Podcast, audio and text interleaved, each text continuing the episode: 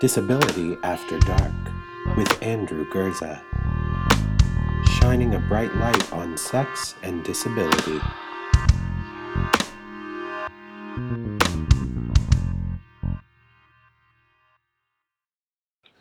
Content warning.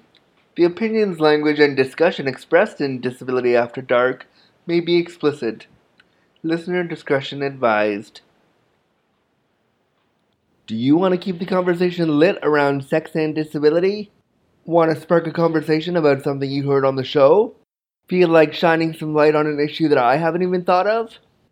You can do all that and get the inside scoop on what happens in my brain after dark by following me on Twitter at Andrew Gurza. That's A N D R E W G U R Z A. And be sure to use the hashtag Disability After Dark all over your social media so we can shine light on sex and disability together. Hello, hello, and welcome to the show. Thanks so much for clicking on episode 15 of Disability After Dark.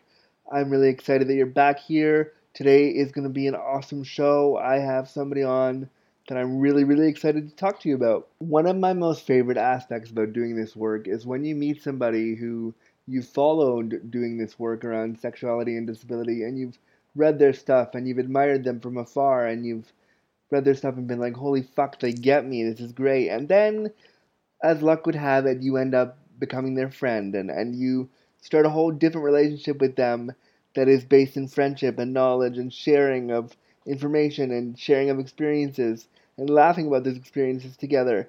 And that's what happened with my guest today. I am so excited to introduce Kaleigh Trace, sex educator out of Halifax, Nova Scotia, Canada, who lives with a disability, and she's somebody that I just can't can't I can't speak any more highly of because if I did, there would be no words. I am excited to tell you all about her right now. Kaleigh Trace's bio, which I'll read from her website, kaleightrace.com, says, With words, Kaleigh writes and talks about shameless sex of all kinds, for all kinds. She is the author of Hot, Wet, and Shaking How I Learned to Talk About Sex, which won the Evelyn Richardson Nonfiction Award in 2015. Her written work can also be found in Shameless Magazine, No More Potlucks, Guts Magazine, or at her old blog, thefuckingfacts.com. Kaleigh teaches sex ed workshops. She's presented at the Guelph Sexuality Conference, the Biennial Western Canadian Conference on Sexual Health, and the Playground Conference. As a presenter, Kaleigh is most interested in leading workshops that explore disability, desirability, resistance, and sex toys, not necessarily in that order. As a queer, disabled, white femme, Kaleigh thinks about the intersections of gender, sexuality, race, ability, and class, and how these influence our lived realities and our personal style. She likes talking about haircuts, feelings, and everything that falls in between. This interview with Kaleigh was one of my favorite to do so far on the podcast. It was so easy and so fun and so relaxed. We talk a little bit about everything. We talk about sex and disability. We talk about embarrassing moments around sex and disability. We talk about access. We talk about doing the work of sex and disability and what that feels like. We have a really nice chat, and it's really really empowering to know that there are people like Kaleigh out there putting out work. And we also talk about something that I like in the in the interview that we talk about. You'll hear us talk about at the end is how things have changed for her and how she went from wanting to be a really loud voice to wanting to simply be a voice within her own community. And I think there's something special about the way she talks about that. So I don't want to blather on anymore, but I'd like to introduce you now to my interview with sex educator and author Kaleigh Trace, right here on Disability After Dark. Kaleigh Trace, thank you so much for coming on Disability After Dark. I love talking to you always, and it's so nice to have you here. Thanks for having me. I also always love talking to you, so we're well suited for each other. right? Totally. So I know all about your work, and I did a little pre bio before we started talking now. The audience already heard it, but can you kind of tell us about the work you do? Sure. I do. I guess I have two jobs. On the one hand, I work in a sex shop, um, an education based, pretty feministy sex shop called Venus Envy in Halifax, Nova Scotia. Um, and my job there is to be the education coordinator. So I teach all kinds of workshops on all kinds of things. Um, some of which are disability focused, like sex and disability and adapting sex toys, and some of them are, I mean, anybody could give a blowjob, you know, and so I guess that's kind of a broad thing I talk about. Um, and then the other job that I do is writing. So I write, uh, I don't write as much as I used to. I used to run a blog called The Fucking Facts, which was about sex and sexuality and had a pretty heavy disability focus. And that blog turned into a book called Hot, Wet, and Shaking How I Learned to Talk About Sex, which came out in 2015. 14? Uh, 14 2014 thanks you know you know me better than i know me yeah it came out in 2014 and uh and I haven't written a book since that one. So one book under the table so far. I I, I gotta say I love that book. I that Thank book you. is one of my favorites in disability because it's so rare to find an author who talks about disabilities so frankly. And when, when I think when we when many of us picked up your book, we all went, oh, "Wow, she's telling it like it is, like so direct." There's a story in there about you dropping a dildo either dropping it or you found it at the supermarket. It's not, and that story is literally my favorite story in the book. Oh, thank you. Yeah, I didn't drop it. I just pulled it out of my bag uh, un- unwill- unwittingly. Um, which I guess I would have done if I was able bodied as well, but being disabled still really shapes shapes the whole book and kind of all of those experiences. And kind of explain, and I know your disability because we are yeah. friends off of the air, um, but explain to the audience kind of your level of disability and kind of how that informs your work and your life and your sex. Totally. So I have a spinal cord injury. Um, from 1995. And 1995, I was nine. So I became disabled when I was nine. Um, and at that time, I was in a wheelchair for a lot of my, for some of my childhood, and now I walk with a notable limp and I use a cane. Um, so my my spinal cord injury affects everything below my belly button, and then the upper half of my body is unaffected by my injury. Um, a lot of people, I think, differentiate between acquired disability and those disabilities we're born with, and I never really know where I fit because I've had mine for so long now that I don't really remember life without it, but I it's true that I was not born with a disability. Um, yeah, I think that like having this particular disability, it, I mean, all of our disabilities is, are so different, but I often recognize that in so many places I can pass as non disabled, especially if I'm sitting down. As soon as I walk, you can tell, but um, I definitely pass as non disabled in some spaces, and it kind of uh, have the associated privileges with that, um, meaning that I can like access inaccessible spaces and and that kind of thing. So that that shapes how I live with being disabled. How does um, it feel? I'm just listening to you talk, and I immediately was like, "Oh yeah, I wanted to bring up passing for a long time in a, in a, in a in a podcast, but I wasn't sure how to do it." And so you've just opened the door for me to ask. So some days, as somebody who's a wheelchair user, a heavy wheelchair user, an everyday, all the time wheelchair user, I'd love to be able to pass and be able to like access those inaccessible spaces and be like, haha, I'm not disabled today, funny, like I can't I'm I'm totally good. Look at yeah. me. So like how does it feel to like to knowing what you know about your body and how disability affects you for that brief flash of like, oh no one knows. No one is reading me as disabled. Is there a moment of like this feels really good? Oh, that's such a complex and interesting question. I mean, privilege feels good, right? Like, yeah. Like you might feel guilty for embodying a certain type of privilege, but you're still reaping so many benefits of it, you know? And so it's not like it ever feels bad um, when I get the benefit of passing. Um, and I'm I'm really aware of it and I feel you know, I feel grateful that I can pass sometimes. Um, but I also just feel so strongly, like I so strongly identify as being disabled that I don't at this point in my life, I'm really happy and comfortable with being disabled, and I don't strive to pass the way that I used to. Like when I was young, it was something I aimed for, and now it's something that I actively work against. Like I'd rather out myself as disabled and talk about the politics of that and what that means yeah. than kind of move through the world hiding it, you know? Yeah, and it takes a lot for us, and I, I'm I'm the same way. Like I'm very very proud of my disability, and it's it's created a job for me. It's created work. It's created friendships. It's, it's how we met. So really, Yeah. I mean, it's created so many great things for me. Um, but I do. There are some moments when I was younger. Like I just I just recorded a podcast today where I talk about my teenage years, and there's a point in the podcast where I talk about how you know sometimes I wish that I wasn't disabled when I was like 14, 15, 16, Okay. trying to figure out how to navigate all that stuff. Um, what was your experience like? Because you said you had your injury at nine, so you got to Mhm. go through your awkward, tumultuous teenage years dealing with disability. Um, and I've seen your gait, and for you know, from for somebody who's well versed in disability, it doesn't phase me. But I can imagine being 13, 14, 15, 16, trying to do all these things that, you know, trying to be cool and trying to look attractive. And so, how did that affect you as a younger person?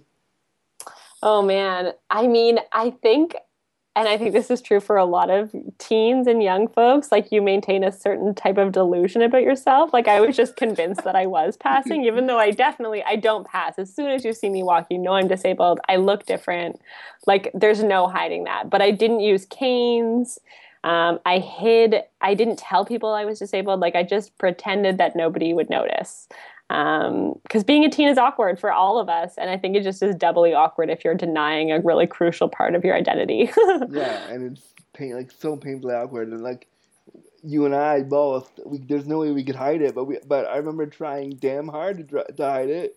totally So hard to be like, yeah, I'm in a chair, but you can't see it, right? It's, you're good. yeah i'm normal i'm normal i'm normal and really, you know, that narrative of normalcy. It's funny how even though we're grown now, it's still something that even though I'm totally comfortable with disability and talking about it and it's my life, there are moments where that desire to be normal, especially in the bedroom, kind of like, whoa, yep, there it is. I wish that I could be like this. totally i find it's easier to um, feel comfortable with our bodies in a general way but then when it comes to the most intimate places like when we're naked with other people it- all of those insecurities are just still can so be at the surface it takes so much work to be like no i'm really i'm really comfortable you know i don't know if anybody ever achieves that kind of comfort with their body regardless of ability Yeah, I mean, I think with disability, the comfort in the body is amplified. It's always, always there, whether you're disabled or not. But um, when you have a disability, it's amplified because there's, as you say in your book, there's no handbook for us. There, like when you were doing research, that that scene of you in the book. For anybody who hasn't read it, go on Amazon.com right now and get it because it's so good.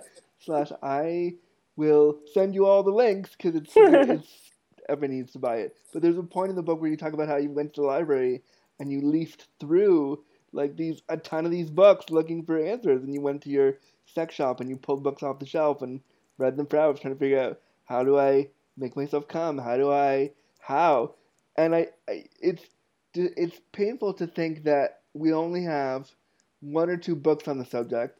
Um, the Ultimate Guide to Sex and Disability is one of the best out there, but even that now is coming slightly outdated. Like like there needs to be more resources, and and what I love about your book is that it's not only a it's not a how to, it's an emotional roadmap of like, hey, if if you're in this body and you're trying to figure this out, here's what I went through. Let me share that with you. And so, why I love it so much and why I will, sing its praises forever and ever is because it just tells the tells it honestly, and we don't often see that in literature. Yeah, thank you so much. I mean, I think the reality is that there's there's very rarely clear answers, and I think that clear answers or advice become even more muddied when we're trying to talk about disability because disability is such a broad spectrum, and how we experience our bodies are so diverse. Um, and I still find that hard. Like as a sex educator who does work around sex and disability, I I really love talking about sex and disability. It's my passion. It's something that I enjoy.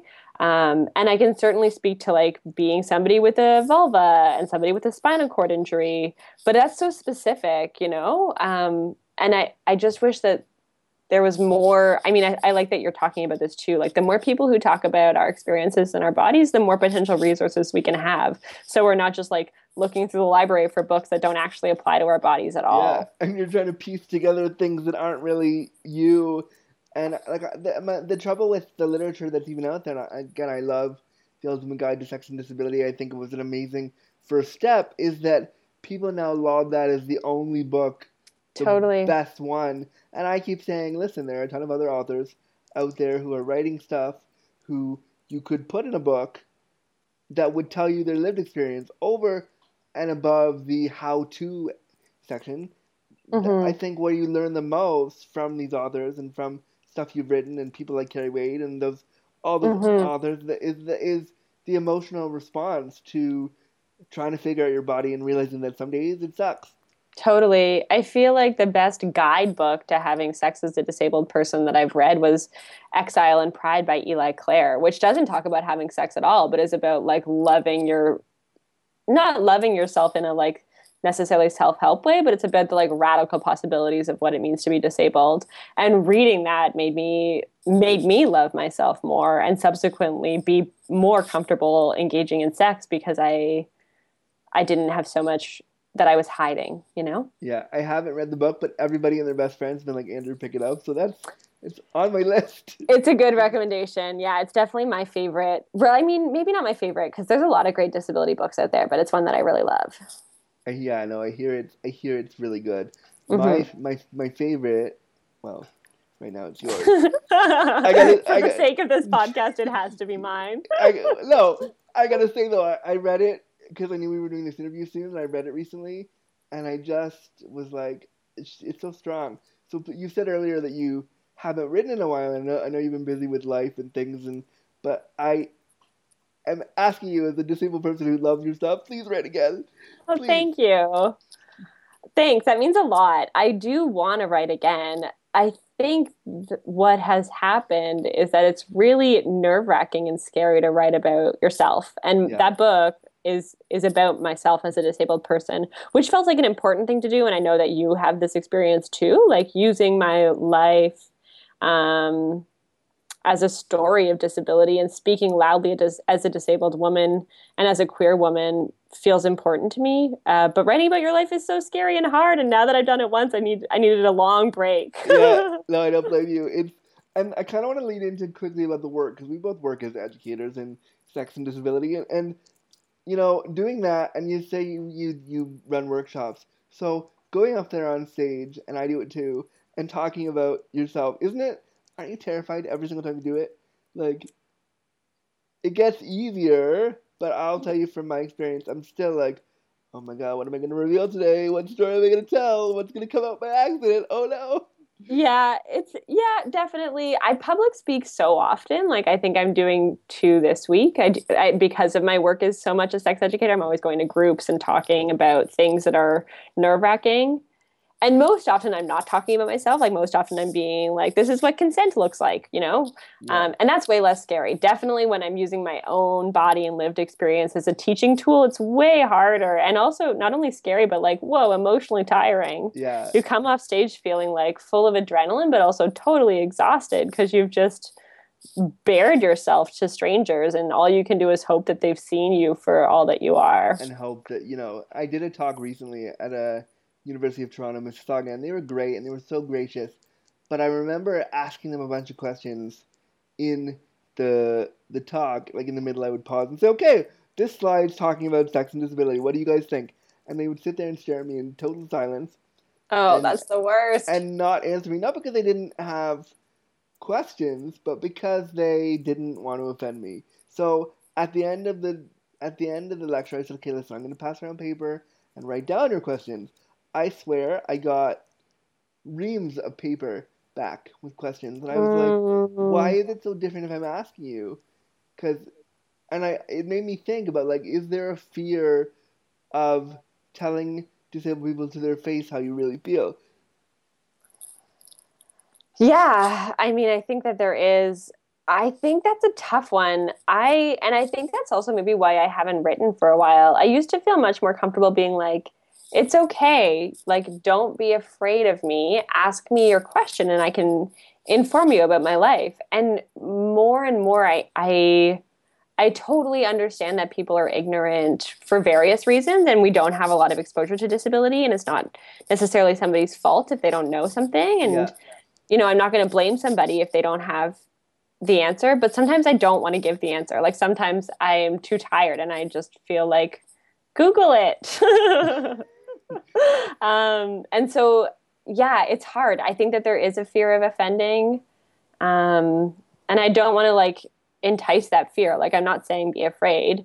Um, but I think, you know, I think it is wise for us to think first before we just boldly ask people about how they are and who they are. Like, I don't know, do you ever, I get the experience a lot when I'm, and maybe it's different because you're in a chair and, and as somebody who uses a cane, people maybe don't see me as disabled as easily, but so often people say like, "What's wrong with you, Missy?" You know, or like, "What did you do to yourself?" Uh, it's a end, question I get asked all the time. Do they end the sentence with Missy? Because that's hilarious. Sometimes, you know, like it's a like I feel like people are like, "Oh, look at this sweet girl. What's wrong with her?" And they think it's okay to ask. You know. Um, and it, it makes me a little bit tired uh, yeah, and I don't always want to answer, especially when I'm not working. You know, I'm I'm just walking to, on my lunch break. It's not my job to answer your questions about my body. Yeah, you're just doing your thing. I mean, I try to look at it as an opportunity, but I agree. There are some moments where you're like, I just don't. Just please don't.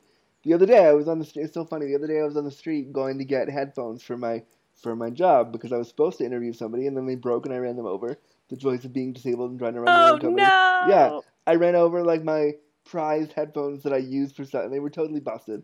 So I was like, okay, I have to go to the store and get some. And I'm crossing the street to go to the to the electronic shop, and this person goes, "Okay, are you crossing?" And I said, "Yeah." And he goes, "Okay, the cars are gonna come now. Be careful." And I was like, "I'm good. Like uh, I'm okay." And just the way he was talking to me, I was just so annoyed that I just sped ahead. I was like, "I don't want to speak to you. We're good." Yeah. And it's hard because sometimes it comes from a genuine place of wanting to be helpful, you know? Like people are like, oh, this is harder for you than it is for me. I'll help you out. And I and I totally understand that people just want to be kind. But sometimes that kindness comes from a place of being patronizing, you know? and they don't even re- it's just it's so and I mean I think to lead into my next question, that kind of stuff happens just in the bedroom all the time. That mm. kind of like weird patronizing thing where people don't realize what they're doing is so much more painful when you're naked. That kind of mm-hmm. stuff, when you're naked with somebody and you're in the middle of something or you're about to be in the middle of something and they do that stuff to you, maybe it doesn't happen to you so much because you may not look as disabled as I do when I don't have clothes on. Mm-hmm. Um, mm-hmm. But I, I know for myself when I'm lying about with somebody and they start patronizing me, I'm like, well, now I can't sleep with you now. Like, totally. My drive to have sex with you is just completely diminished. yeah, my desire is completely finished, and we're finished now. Um, one of the stories that I love in your book that, and I think you know the one I'm going to go for, is the one where you just you were, I think, 19, and you just you met that that gentleman. And, and I, I peed on him. Yeah, that's the one. Do you think you could um, elaborate on that story for us? Because it's my favorite story in the whole book. Sure, yeah. Um, I mean, that's a story very much so where I'm just trying to pass as non disabled. So rather than be honest about being like, I need to go to the bathroom, I just tried to not have to go to the bathroom. Um, part of being disabled for me is going to the bathroom a lot. I have a pretty small bladder and I can't totally control it. And I and I go to the bathroom very frequently. Um, but when you're 19 and dating somebody, going on a date with somebody you don't know and who's older and cooler than you, that's the most embarrassing thing ever. Um, older and, so, and cooler is so hard when you don't feel like you're cool. I know. I mean, when you're 19, you're pretty sure you're not cool anyway. Uh, now I see that I was definitely cooler than that other person. um, although I think he was probably a nice guy. I mean, I hardly know him. But the the point is that I eventually just like lost control of my bladder while we were mid sexy time, um, and like fled the house and denied my life for a long time or denied ever speaking to that person again and uh, it was embarrassing yeah it was totally embarrassing and definitely um, definitely taught me a lesson about being like, Jesus, Kaleigh, just admit that like your body is not the same as everybody else's and it will make your life better in the long run. And it's okay. And uh, that's hard. And just to just so that you're not the only one telling an embarrassing bathroom sex story. Yeah, to tell one. I'm gonna tell one. So when I was 19, I moved from Toronto, from North York, Ontario, Canada, to Ottawa, Canada, my university town, and Mm. I was looking for dudes to lay one night, as you do. and so I met this couple online who was like, "You're really cute. We want to take you back to your house." We A want to couple. yeah, they were like this cute older couple, and they were they must I swear they were probably. And to say older now sounds weird because I'm literally their age now, but they were they were like 35 to 40, and I was 19. You know, so I we talked for a bit, and I explained to them my reality and what I needed and all these things, and so I they they picked me up in a in an unmarked white van. Now this is not this was not the smartest thing I'd ever done. they picked me up in an unmarked white van and drove me. They lived in a suburb of, of Ottawa, so it was like out of town. Okay. Um, and they brought me back to their place. We had the sexy time, and I guess during the sexy time, my me not realizing my bowels decided to release. Oh no. I couldn't. I didn't feel it during the sex because I guess I guess with all the contractions and the excitement, my body just went, all right, well this is happening. So totally. it just I, they released, and so we were done. I hadn't seen anything yet. I didn't realize that there was a problem, and so they lift. The guy had to lift me off the bed to get me back on my chair. There was a giant shit stain there, and I didn't know what to do. And oh, I- Oh no, my friend. Oh, Yeah. I have so much empathy for you. Like this exact thing hasn't happened to me, but I totally understand. So when I'm reading your story about you know peeing on the guy, I'm laughing with you in solidarity because I'm like, Oh. I've been there. I know the pain you feel so much. Did the three of you ever address it? I no, I looked on the, and it was so the it gets worse. Not too much worse, but a little bit worse. So their bed sheets, they were telling me, were like 800 thread count. No. Yeah, really, really, like fancy bed sheets. And I saw the shit stain, and I didn't say anything when I, when they put me in my chair because I was like, I gotta get out of there really fast. They didn't ever speak to me again.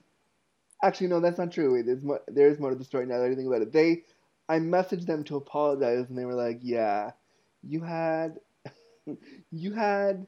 Some issues and an odor there, and I was like, I'm so sorry. Like, I just felt so ashamed because I was like, I don't know like what I'm supposed to do, and so that memory of that is kind of like embedded in my brain because e- e- Yeah. every time I consider anal sex or every time I consider wanting to explore that, and I haven't done, and the first reason why not is because like, oh my god, what if, what if, what if there's shit there? So like, I feel the pain when you're young and just trying to be sexy, and these body things happen to you.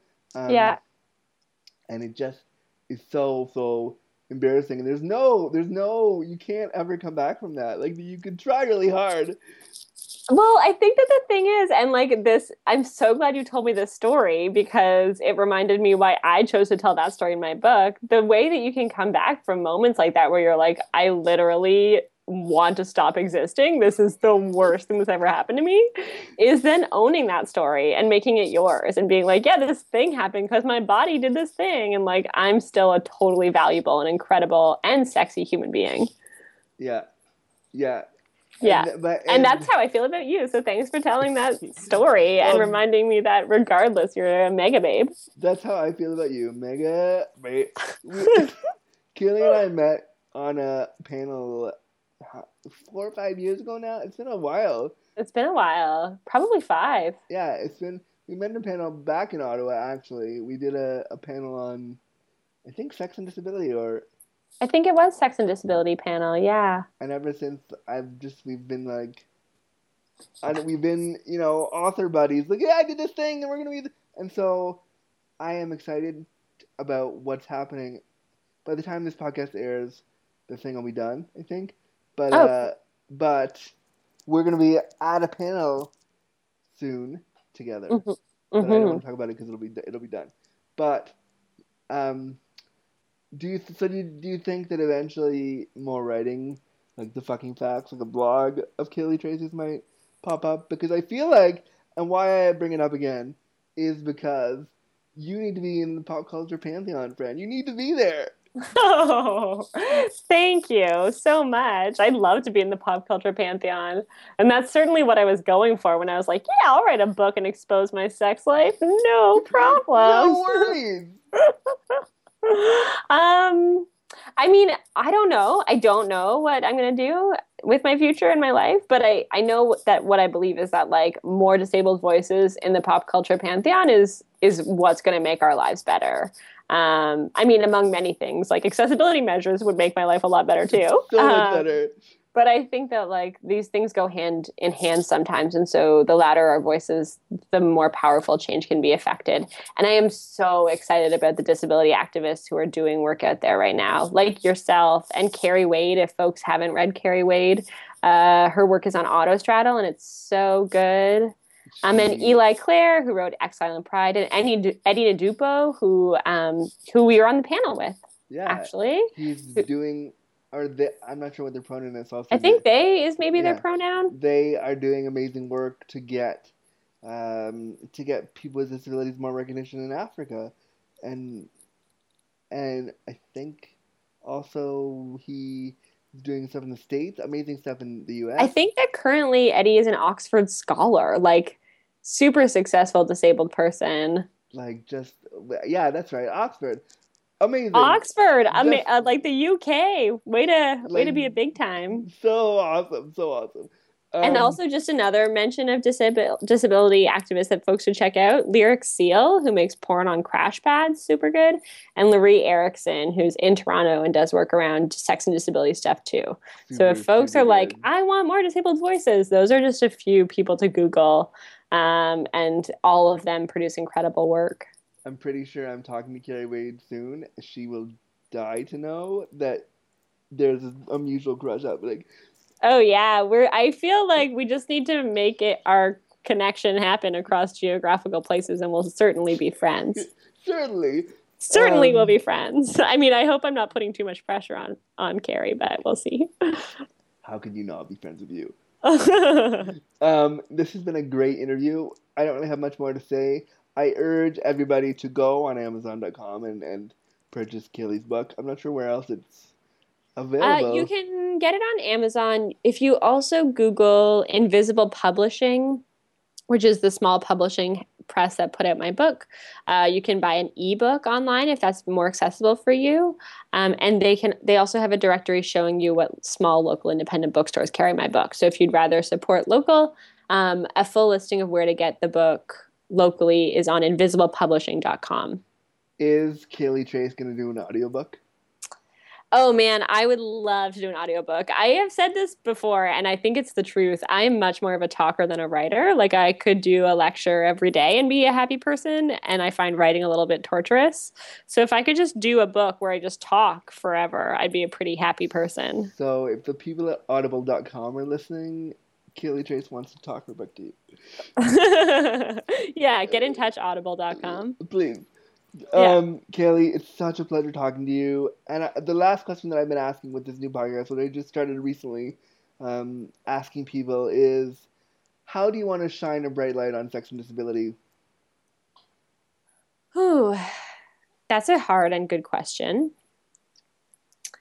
I think I began my work wanting to shine a light on sex and disability by being really loud and taking up a lot of space.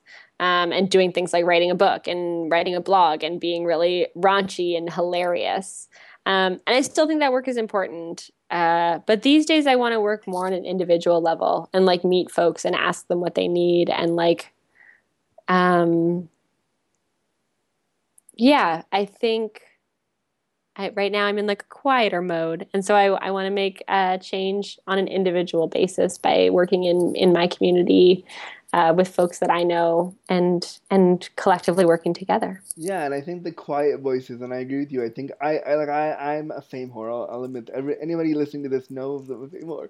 Um, but I also like when I get feedback from people who are just like, "Hey, I listened to your thing and it really changed my viewpoint. Or hey, I went to your presentation and it made me think and I want to talk to you about it. Can we have a coffee about this? Or hey, thanks for writing that blog because now I am thinking about something differently. And it doesn't make me feel like wow, I changed the world. It's like I changed that one person's day and I did my job. Yeah, totally, totally. You did your job. And I mean that's that's a sexy thing too to know that we have we as disabled people as authors as disabled authors have created have had to create work for ourselves and to see the impact of that when i look at the stuff i've done and i see people saying to me like what i've been changed by what you wrote. Like even with what you wrote i love your book and i read it all the time. Every single time i read it i go oh i never thought about that. Oh i, I, I can use that for my thing or oh i can i can talk about this and she really talked about that. So i think that we the fact that it's out there and we can change someone's day doesn't mean we have to change the world. I think with disability activism, that's what I think we have to remember is that it doesn't mean tomorrow we're not gonna have disab- we're not gonna have accessibility measures fixed tomorrow. But by doing lectures and going out and talking about it to one group of people, we might slowly change things. Totally, I agree. That's what I hope. Such a an awesome pleasure to talk to you. You're you're one of my favorite people to interview. Very briefly, how do people get a hold of you? Oh yeah, um, you can find me on Twitter at Kaleigh Trace. Um, that's K A L E I G H Trace. Um, my website is also kaleightrace.com. Um, and you can email me at kaleigh.trace at gmail.com. Uh, Kaleigh Trace, Google. I'm very Googleable. Google is a great word to say over and over, by the way. I think I've said it 700 times in this interview, and I still like saying it. You did. It's kind of awesome. Kaleigh, such a pleasure to talk to you. You're one of my favorites, and we will talk again. And I can't wait to see what's next for you. Thanks, Andrew. I can't wait to see you in Toronto, and uh, always a pleasure to be on your show. Always, and we'll talk soon. Thanks. Bye. Bye. I loved having that interview with Kaleigh Trace over Skype from her home in Halifax, Nova Scotia, Canada.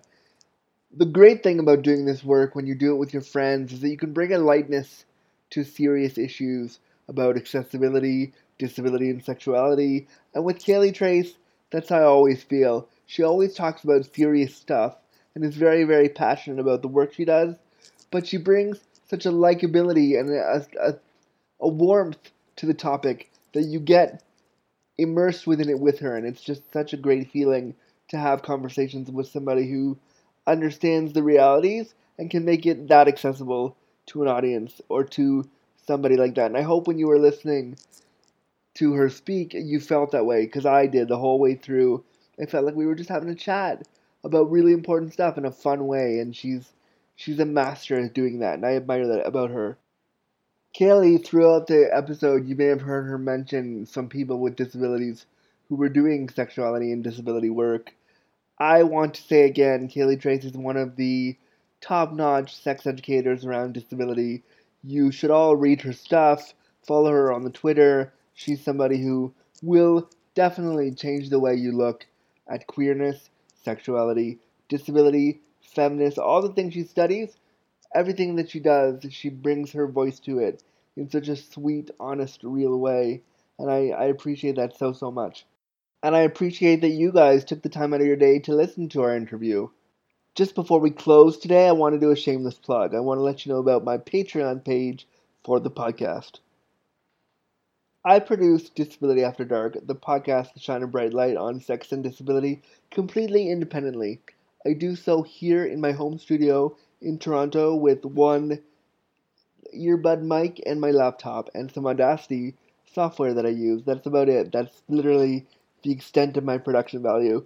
Um, I edit everything myself, which is not very a lot of editing, but I do edit it a little bit. I work really hard on it, producing episodes, getting guests finding guests, coming up with new topics. I spend hours doing episodes and putting them together so they sound really nice, and I really am learning hard on how to make it sound even better. And I want to work on getting some new equipment, and I want to work on making the podcast monetized so that I can continue the conversation around sex and disability. This is not for me to get rich. This is not for me asking for money to become a star. This is finding ways to continue this conversation. So if you like the work that I do and if you like what you hear on this podcast, please head over to my website, andrewgurza.com. head over to the Disability After Dark page, and underneath every podcast, you can see the Join Me on Patreon button. Please click that button if you're able to donate. Whatever money you can spend a month to help make this podcast grow would be greatly appreciated. From five bucks, ten bucks, two bucks, whatever you can do would really help me out and make the conversation around sex and disability shine even brighter. Thanks for listening to this episode of Disability After Dark, the podcast to shine a bright light on sex and disability. Copyright notice. The Disability After Dark podcast, including title, graphic, content, interview recordings, and title music, produced and recorded by Chris Sugiuchi, are property of Andrew Gurza. This podcast cannot be reproduced without permission from the owner.